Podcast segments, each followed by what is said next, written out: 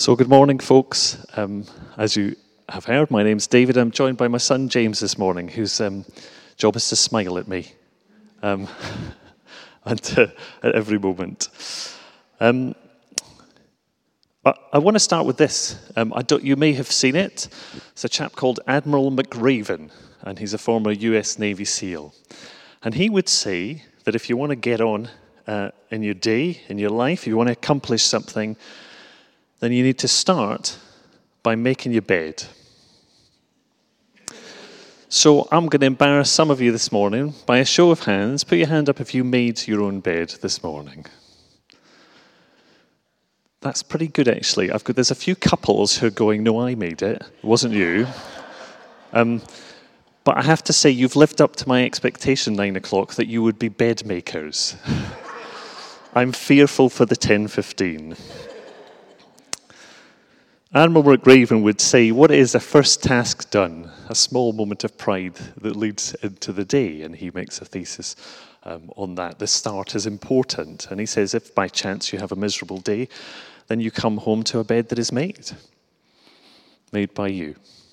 And you get to enjoy the comfort of that. The point, of course, is that where we start our day, perhaps more deeply, where we start in terms of our the attitude of our heart really matters. And if I look at myself, and perhaps you too, I fear that I do not start in the best of places often. That as I look at myself, I often start with shame, with a feeling that I need to do something to make amends for myself or to prove myself worthy. I often start disappointed in myself I start as somebody who's wounded, battered, poor, cursed even.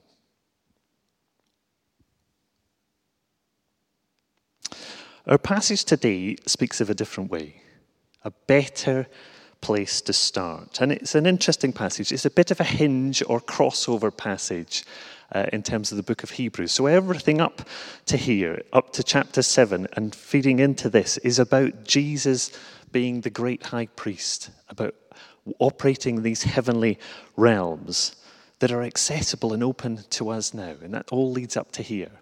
And then from there, in terms of chapter 9 onwards, we see this new covenant, this new reality, the full, complete switch, exchange of identity that has been bought for us by Jesus. And, and that's unpacked in the, in the chapters to come. So let's read the passage today, Hebrews 8, um, with all of this in mind. Now, the main point of what we're saying is this we do have such a high priest who sat down at the right hand of the throne of the majesty in heaven and who serves in the sanctuary, the true tabernacle set up by the Lord, not by mere human being. Every high priest is appointed to offer both gifts and sacrifices, and so it was necessary for this one also to have something to offer. If he were on earth, he would not be a priest, for there are already priests who offer the gifts prescribed by the law. They served a sanctuary that is a copy, a shadow of what is in heaven. This is why Moses was warned when he was about to build the tabernacle see to it that you make everything according to the pattern shown you on the mountain. But in fact, the ministry of Jesus, the ministry that Jesus has received, is as superior to theirs as the covenant of which he is mediator is superior to the old one since the new covenant is established on better promises. If there'd been nothing wrong with that first covenant, no place would have been sought for another. But God found fault and said to the people, The days are coming, declares the Lord, when I will make a new covenant with the people of Israel and with the people of Judah. It will not be like the covenant I made with their ancestors when I took them by the hand to lead them out of Egypt, because they did not remain faithful to my covenant, and I turned away from them, declares the Lord. This is the covenant I will establish with the people of Israel after that time, declares the Lord. I will put my laws in their minds, I will write them on their hearts. I will be their God, they will be my people. No longer will they teach their neighbor or say to one another, Know the Lord, because they will all know me, from the least of them to the greatest. For I will forgive their wickedness and will remember their sins no more.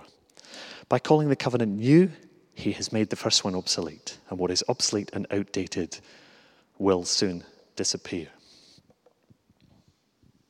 This is the word of the Lord. Thanks be to God. So when I was growing up, there was a guy down the road who had a Subbuteo set. I don't know if you remember these, a little piece of green that you put out to represent the football pitch and little figures that were sort of rolled around. And you used to ping them um, at each other and try and score the goals. And I always thought it was completely stupid. Um, and that was because I was one of the three boys in Glasgow that didn't like football. Um, it was a, we were a rare breed. Um, I remember this one time when um, another friend, he was from Edinburgh, supported Hearts, and he was coming over to see Celtic Hearts. They were at Hampden Park at the time because Celtic were having Celtic Park done up. And um, he said, Do you want to come? So we went along, and we are there in the, in the stand. And of course, it's, you know, the Hearts fans is this little tiny wedge at the sides. The Celtic fans are all these people. There's a gap between the fans. As far as I could tell, it was about as far as a a grown man could throw a bottle. That's what it looked like to me. It, pretty frisky thing, a football match in Glasgow. And so we're there in the Hearts fans. By any standard of imagination, this was a boring football match. It was 1 0 Celtic, and it was scored at the other end of the park from us, so we couldn't even see the goal. But I will tell you this it is one of the most exciting experiences I've ever had in my life. It was sensational. We were up out of our seats, you know, possession passing, that was a good move. Incredible. The sound in the place, the famous Hampden roar, unbelievable. Genuinely a brilliant experience. Not a patch on the old Subbuteo.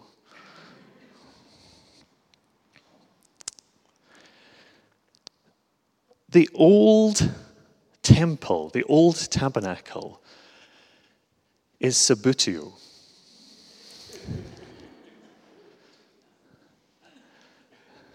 to the Hampden Park of the New Realm.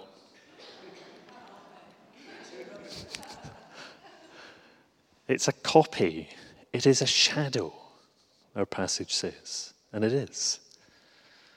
The old temple's an interesting thing, really. I mean, it, it, it, it's good and it has structures which tell us very important things. It does speak of guilt. It speaks of the need for sacrifice. It speaks of division. But this is the truth we hold on to, folks that the coming of Jesus sweeps away all barriers between God and penitent man. All distinctions are obliterated. Verse 11 says we, we all get to know God, from the least of us to the greatest. We all. That lovely, significant moment, isn't there, when Jesus dies on the cross and it says the temple curtain was torn from top to bottom. The hands of God pulled it apart. And the way is now open for us for immediate and full access to God. It's not something far away, though. It's easy to think of the heavenly realm as being ethereal and far away, but it isn't. In some mysterious reality, this is something that is near for us. That's why Ephesians 2 6 says, We are seated, past tense, seated with Christ in the heavenly realms. This is possible for us. Yet, so often I default with God, with my day, to starting with shame, with needing to do something, with standing away, unworthy. But that's old thinking. That's what our passage tells us. That's old thinking. I'm playing Temple Subbuteo. There is a new realm. There is a reality where the roar is, if possible, greater than at Hampden.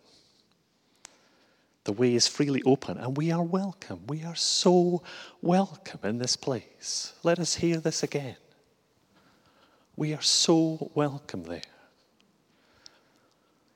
Our passage talks of Jesus serving in this new realm. What is he doing? If you go Elsewhere in the scripture, of course, we find Romans 8. He's interceding by the Father. He's pleading for us. He's for us. He's pleading for us by the Father. But sometimes then we jump into the thing that, you know, what is the father's attitude? Like he needs to be persuaded. Jesus is twisting his arm. He's got him in a headlock, trying to get him to sort of do some great things for us. No, Jesus is praying beautiful, godly, would he do anything else, prayers to God the Father, whose heart is utterly open to us. He was the author of this, the whole scheme of love that is our faith was born out of the Father's loving heart. I love John 16, 27. In the old language, it says, The Father loveth thee. Isn't that beautiful? Perhaps if you hear it, nothing else this morning, just hear that. The Father loveth thee.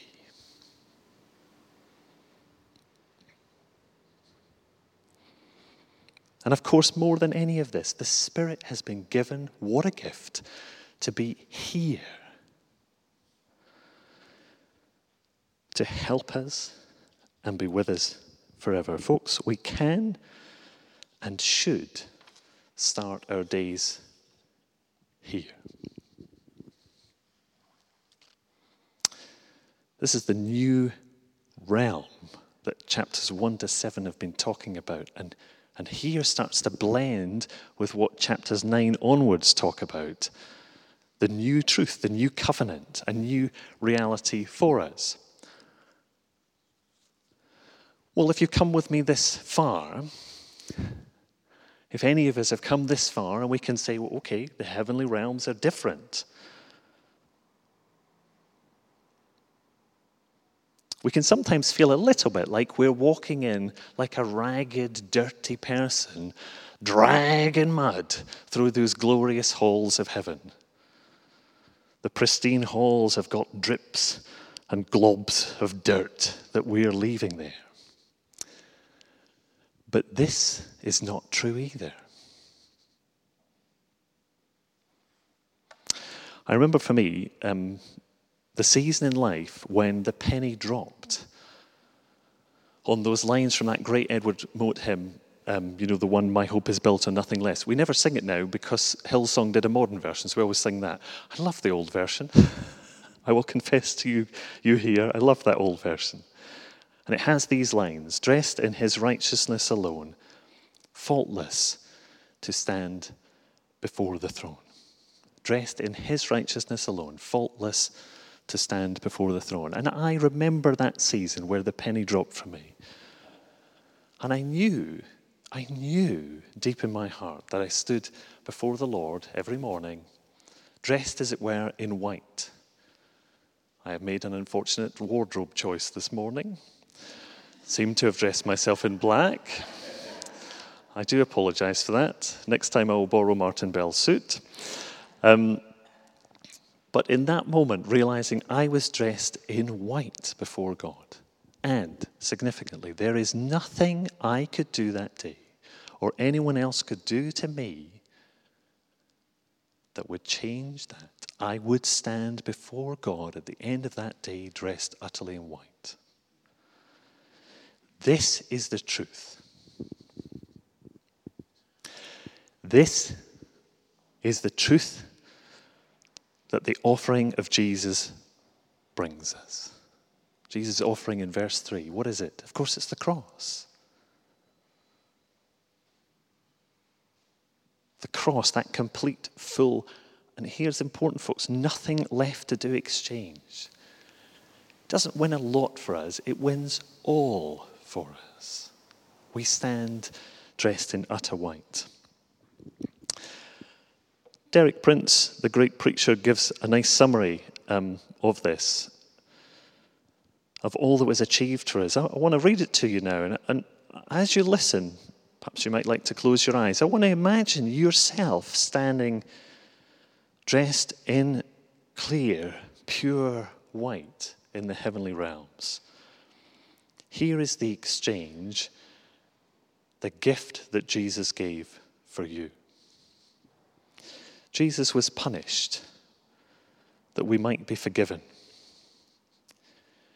He was wounded that we might be healed. Jesus was made sin with our sinfulness that we might become righteous with his righteousness. Jesus died our death that we may share his life. He became poor with our poverty that we may become rich with his riches. Jesus bore our shame that we may share his glory.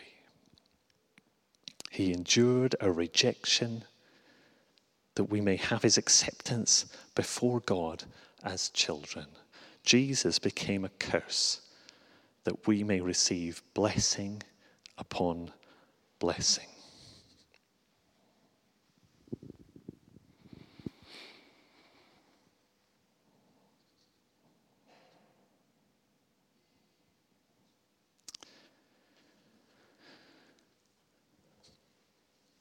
As you make your bed every morning, Admiral McRaven style, may you start your day standing in the heavenly realms, dressed in utter white. This is how we can and should live. It is the perpetual gift of God to us. Amen.